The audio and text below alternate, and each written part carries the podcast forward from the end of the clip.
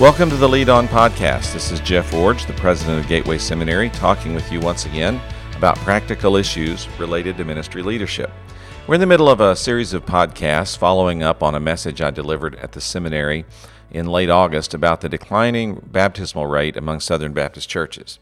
Now, the declining baptismal rate is actually uh, emblematic of a diminishing effectiveness in sharing the gospel and leading people to profess faith in Jesus.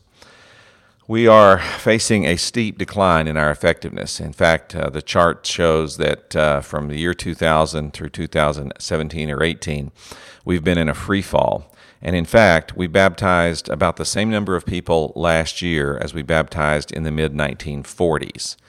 We have reached a 70 year uh, low in our baptismal rates. Now, uh, in the in the larger message uh, that I delivered back in late August, I talked about ten factors which are contributing to this decline in personal evangelism. And quite honestly, I've been really pleased with the reception of the message. It's been it's passed around to a lot of different people, a lot of different places. I was on the phone yesterday with someone on the East Coast, and they said that uh, they had actually received a copy of the message, had uh, listened to it, were using it with their staff, uh, using it in an organization they also work with. And so uh, it's encouraging to me that I've identified at least some factors that are uh, resonating out there across the country with the issue of what we can do to turn around the evangelistic decline. So, in these podcasts, I'm actually going back and lifting out each of those 10 factors and talking about them, each one in more detail. So, today, I want to talk about factor number five, and that is a lack of commitment to training personal evangelists. Now, as I've been doing on the other podcasts, let me read uh, the part of the message that was the original statement that I made about this issue, and then I want to expand it in some significant ways.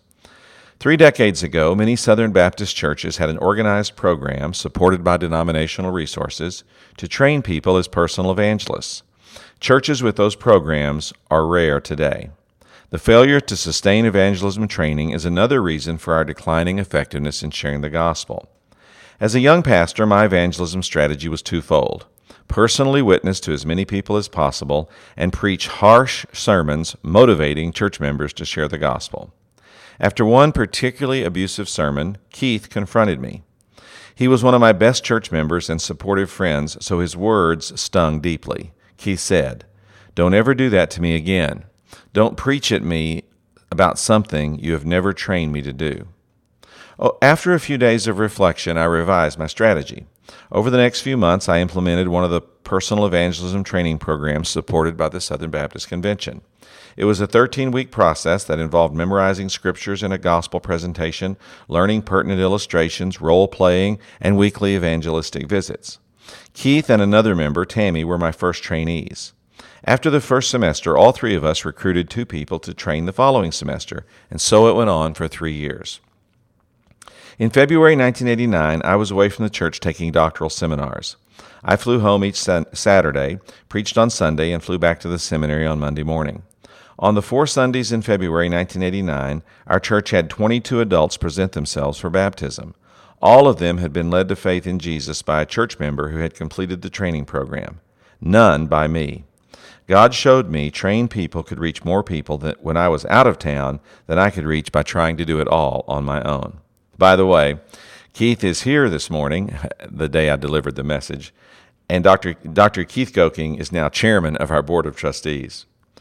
We will not invigorate personal evangelism by just preaching more about it or cajoling people to do better. Except in rare cases, most Christians do what they have been trained to do.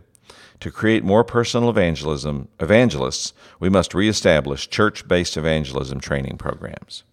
Now, in just a moment, I want to talk more about uh, what it means to have an effective church-based evangelism training program. But before I do that, I want to go back and just mention an additional word about Keith. When Keith came up and confronted me after the sermon, he did not do it in a mean spirited or malicious way. This is one of the uh, most committed Christians I've ever known and one of the most devoted churchmen that I've ever worked with. He simply said to me uh, uh, uh the truth that I needed to hear. Don't, don't preach about this if you're not going to teach me how to do it. Show me what to do, and I will put into practice the Word of God as you're declaring it to me. That's what he was trying to communicate. Now, Keith has, uh, these 30 years later, continued to be a leader in his church and broader than that in his area uh, of Missouri. And so when the uh, Board of Trustees for uh, trustee from Missouri was added to our board of trustees a few years ago. Keith was selected, and he's now come through the leadership of our board to be our board chairman. And so it's really been interesting to me how this story has come full circle of him, of he and I working together in a church years ago, and now he and I working together at the seminary. Now. I want to do a little aside here, or continue this aside, and talk about something else before I get back to the main point. After I spoke this message, Keith came up to me and said, Jeff, I, I don't doubt that I said that to you, but I don't ever remember saying that to you. And I smiled and said, Oh, Keith, you, you may not remember, but you really did say it.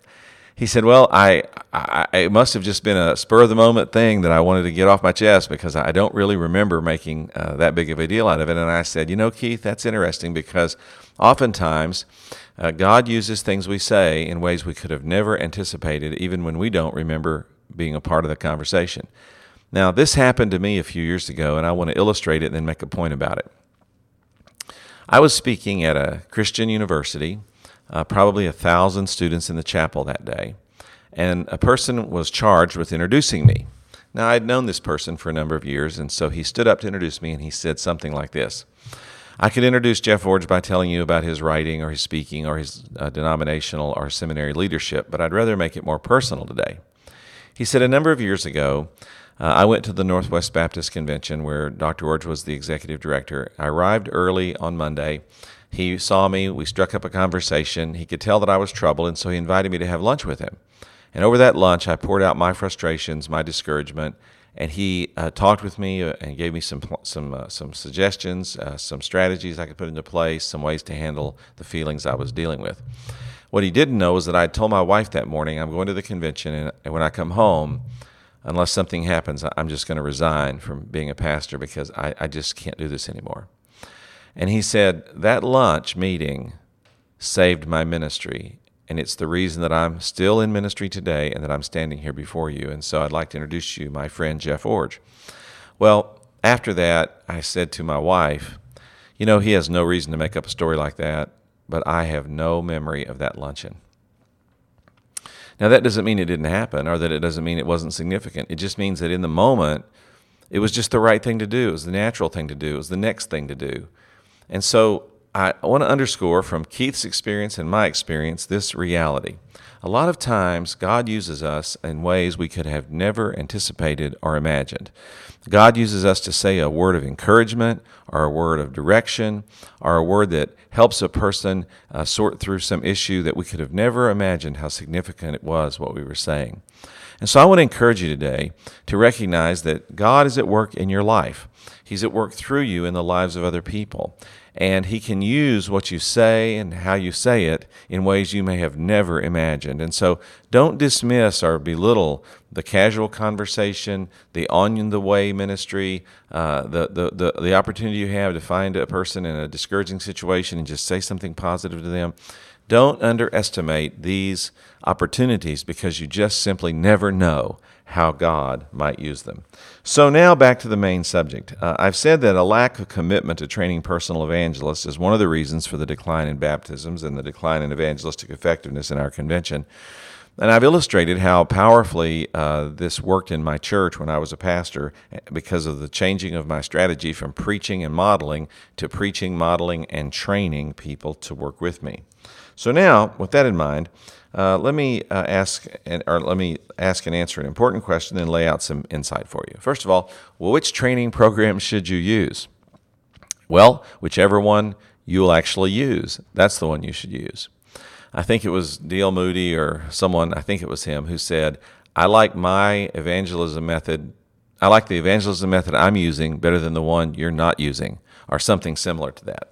So it really doesn't matter to me what evangelism training program you use. Uh, I'm not here to tell you that there's a certain one that's the end all be all, and that if you'll just do that, you'll solve all your training problems for the rest of time. Uh, that's not true. But I am suggesting that the most important evangelism training program, the most effective one, is the one you will actually do. So, survey the landscape, look at the options, and choose one that fits your personality, fits the needs of your church, fits the spiritual maturity level of the people you're going to be training, fits the community where you're going to be taking the gospel. Find the right program and commit to it uh, as your evangelism training method. Now, let me also say there is no perfect evangelism training method. There's no one that you're going to do that's going to solve all your problems or take care of all your issues or meet all your needs. But you can find something that will be really helpful and uh, really effective, and you can stick with it uh, over time. Now, let's talk about the marks of a good evangelism training program. There are several of these. Number one, it must be reproducible. What I mean by that is a good evangelism training program is something you can do over and over and over again. Now, I know that people like to pick a program and do it for a month or six months or maybe even a year and then say, okay, we've done that one, now let's move on to the next one. I'm actually advocating pretty strongly that you not do that in the area of evangelism training. You need something that's reproducible, that you can do over and over again, and that you're not going to get tired of in the short run, but that you're going to have a commitment to it, which means, leads me to the second characteristic of a good evangelism training program, and that is that it has longevity.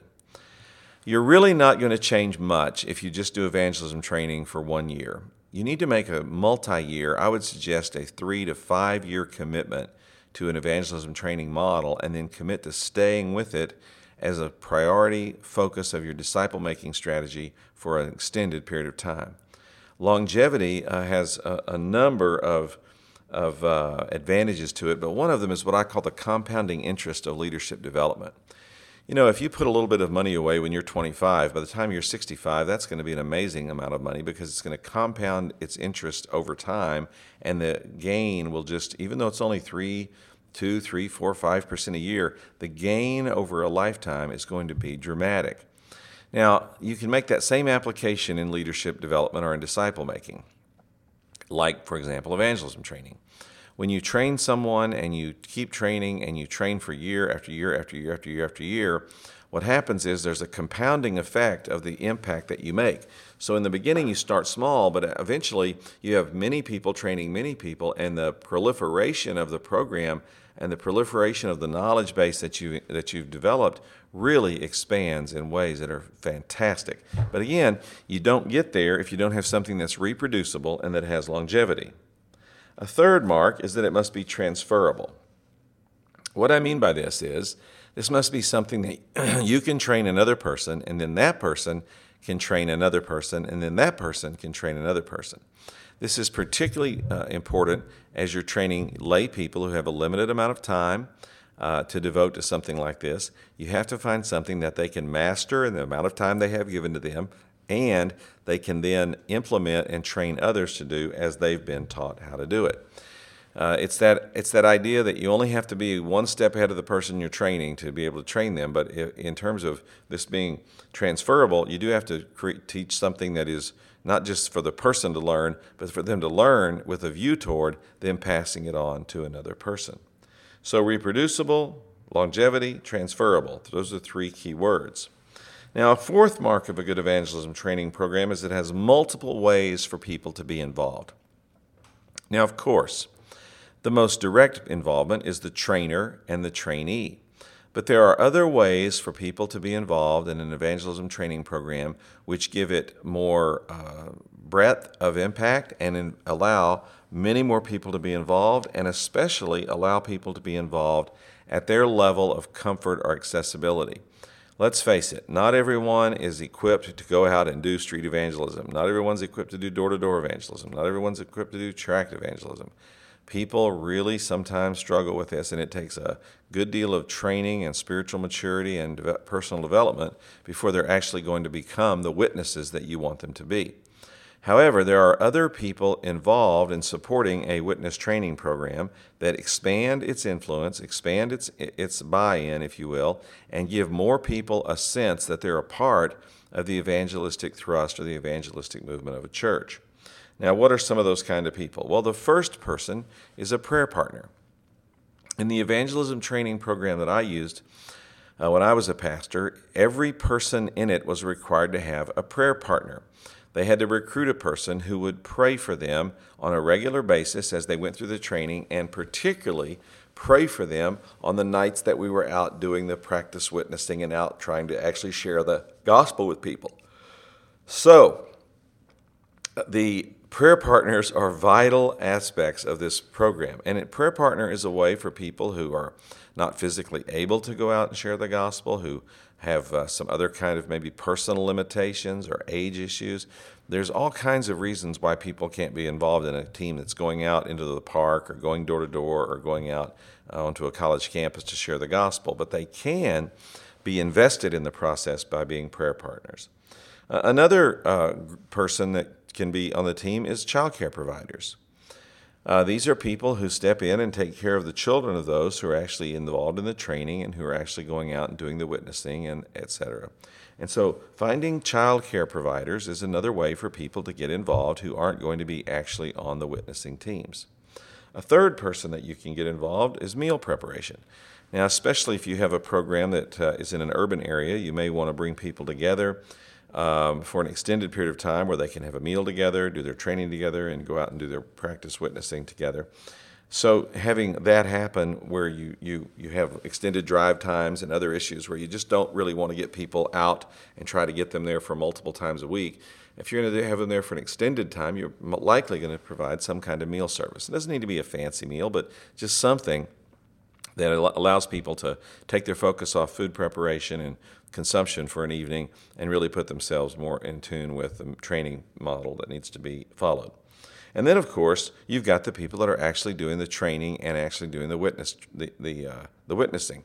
You've got the people who are actually involved most directly in the program. So there's uh, the trainers, the witnesses, or the trainees, and then you've got uh, prayer partners, meal providers, child care providers. These are the ways that people can be involved in really developing a comprehensive effort on a Sunday, uh, excuse me, uh, uh, in a church ministry uh, to do witness training and witness preparation. And then the final mark of a good evangelism training program is recognition. Now, what I mean by this is that you recognize when people come to faith in Christ, uh, the person who's received Christ, of course, you're going to recognize them publicly as they present themselves in a worship service, and certainly in the most public way possible, you're going to recognize them at their baptism. But what I mean is beyond that. I think that I, uh, that you should also recognize the people who were involved or who were instrumental in the person coming to faith in Christ. And of course, that would mean the trainer, the witness, but it also might mean the prayer partners, the child care providers, the meal providers, people like that. Now, there's lots of ways to do this, but I'll just give you a couple suggestions. The first one of these is, of course, to make a person's baptism a celebration of all the people like this who've been involved. And you can do that, for example, by having people stand in the baptistry with them if they were instrumental in helping them come to faith in Jesus. You might also, depending on your church's uh, ecclesiology, you might also have the person who led them to faith in Jesus also baptize them. Now, I'm a, a you know free church traditional. Uh, for, I'm, a, I'm from the free church tradition, and I believe in the secu- the uh, priesthood of believers and soul competency. And so, for me, uh, any baptized uh, church member in good standing can participate in or even be the baptizer. And so I would even go that far if your church ecclesiology permits it. So, baptisms and participating in baptisms by at least uh, being present or being in the pool if it's baptism by immersion, which it of course should be. And then, of course, the other option is um, uh, just having people stand with the person who's being baptized. Now, beyond that, uh, there are other ways to recognize, and this is one of my favorite ones that I did when I was a pastor, and that is to have people who were instrumental in someone coming to faith in Jesus to stand and be recognized. And so, for example, let's say that a couple came forward and said that they were receiving Jesus and wanted to present themselves for baptism. I would celebrate that. And let's just say they're Bob and Sally. And I would say, This is Bob and Sally and they've come forward today to tell us that they've confessed Jesus Christ as their Lord and Savior, and now they want to be uh, follow Him in public baptism. Bef- and so I would say, now let's recognize some of you who've had a hand in helping them come to their decision. I said, if you've ever shared the gospel with Bob or Sally, would you please stand? And people would stand, and I'd say, if you have cared for their children in childcare here on Sunday while they attended Sunday school or worship services, would you please stand? More people would stand then I would say if you uh, prepared meals or did childcare uh, during the evenings when this couple, when we people were out witnessing and sharing the gospel, that went to their house and talked to them about Jesus, would you please stand? And then I would say, if you're a prayer partner, if you have prayed by name for either the people who were out witnessing or for Bob and Sally themselves to come to faith in Jesus, would you please stand? Now, it was not uncommon when I would do this to have anywhere from five to 20 people standing uh, when we were recognizing. And then I would say, Bob and Sally are here today receiving Jesus Christ and giving a public profession of their faith in Him. All of you who are standing up had a hand in this, and we salute all of you for being a part of the witnessing team that brought this couple to faith in Jesus. So there's two ways to give recognition uh, related to a good personal evangelism training program and process. Remember, your program needs to be reproducible, have longevity, be transferable, have multiple ways for people to participate, and then have uh, good recognition both of the people who receive Christ and also the people who have a hand in helping that to happen. Now, uh, earlier, I said that it really doesn't matter to me where you, which program you choose, and I should have said more about that, and I'll go ahead and add it now. I really think that it's important for you to choose a prepackaged or a already put together evangelism training program rather than try to write your own. Now, you may say, yes, but I'm super creative and I know my situation better than anyone else, and I, I can come up with something on my own. Well, you may very well be able to do that, but it's not likely that you're going to come up with something that's going to have the strength of a program that you might uh, purchase or bring in from the outside. Here are five values then of bringing in an outside evangelism program that you would select that would fit well in your context. Number one, it's been field tested by other churches. Most evangelism training programs uh, are franchised because they've been very effective among a small number of churches. It doesn't work the opposite way. People don't create an idea, develop a product, and start selling it to everyone, and then try to convince them to use it. It usually starts out the other way, where there's a church that really uh, develops a program and, and starts to use it, and it starts to expand, and then there others start copying it, and pretty soon the denomination comes along and says, let's use this and franchise it for everyone. The current a three circles approach being used by Southern Baptists happened just this way. This wasn't a denominational initiative. This was one church with one pastor who created this training model, started teaching it in their church, and then it's, it started spreading, and now it's spreading really like wildfire as church after church after church adopts this model. You say, yeah, but somebody had to create it, and that somebody did create it, and you might be that creative person who's going to make the next one. But let's get real here. Most of us are not that creative that we can create a program that will become a national movement. So you're better off, I think, to use someone else's field tested approach that other churches have proven to be effective. A second reason that I like going that direction is because training and training assistance and best practices adjustments are already available and have already worked, been worked into the process. This is so helpful to be able to get help from the outside to strengthen your training and to strengthen the program you're doing. Third, uh, these outside programs are usually cheaper and have higher quality resources than anything you're going to produce on your own. Uh, they've been field tested and sharpened and uh, and pr- produced in such uh, a way that the bugs have been eliminated, the negative has been taken out, and what's left is really a very strong, clean, a definitive kind of product. And so I encourage you that you cannot probably, you can't do it cheaper or with higher quality, not that combination anyway, by using your own material.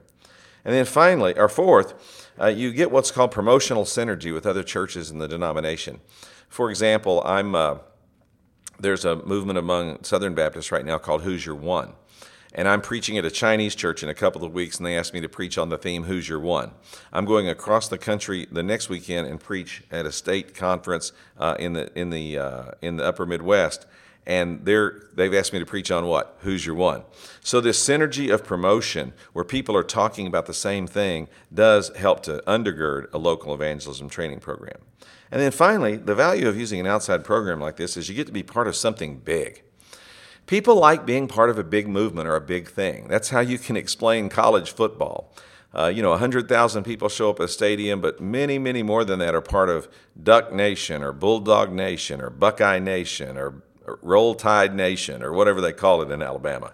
I know they just call it Champion Nation, but that's another subject. So, being part of something big, people like that. And so, when they see that they're a part of a movement that has national uh, uh, um, a reputation or is resonating nationally, that gives them a greater momentum to be a part of the process locally. So, um, choose a program that has, I think, outside uh, support and development and that's been field tested, has training assistance, is cheaper with higher quality resources, that has promotional synergy and helps people be part of something big. Now, last thing I want to say is this inspiration to do evangelism is significant. But training is equally significant. In my early ministry, I made the mistake of putting too much emphasis on the first and not enough emphasis on the latter. Training and inspiration have to go together. Remember this inspiration without training leads to frustration. People are motivated but don't know how to channel that motivation to doing something productive. On the other hand, training without inspiration leads to burnout when you're training, training, training, doing, doing, doing, and there's no sense of purpose or mission or destiny, that leads to burnout. But if you can bring these two things together, inspiration and training, you will have locked together the two key aspects of what it means to have a meaningful evangelism uh, emphasis, meaning evangelism program, and a meaningful evangelistic impact through your church. So, one of the reasons for the decline in baptisms today is the decline in personal evangelism training in local churches. I'm advocating that we reclaim it. Not that we go back and pick up any old program from the past, but that we look at the current options available to us, choose an evangelism training program, make a multi year commitment to staying with it and developing people over time, find ways to involve many people in it, and then find ways to recognize their contribution along the way. May God help you do this as you lead on.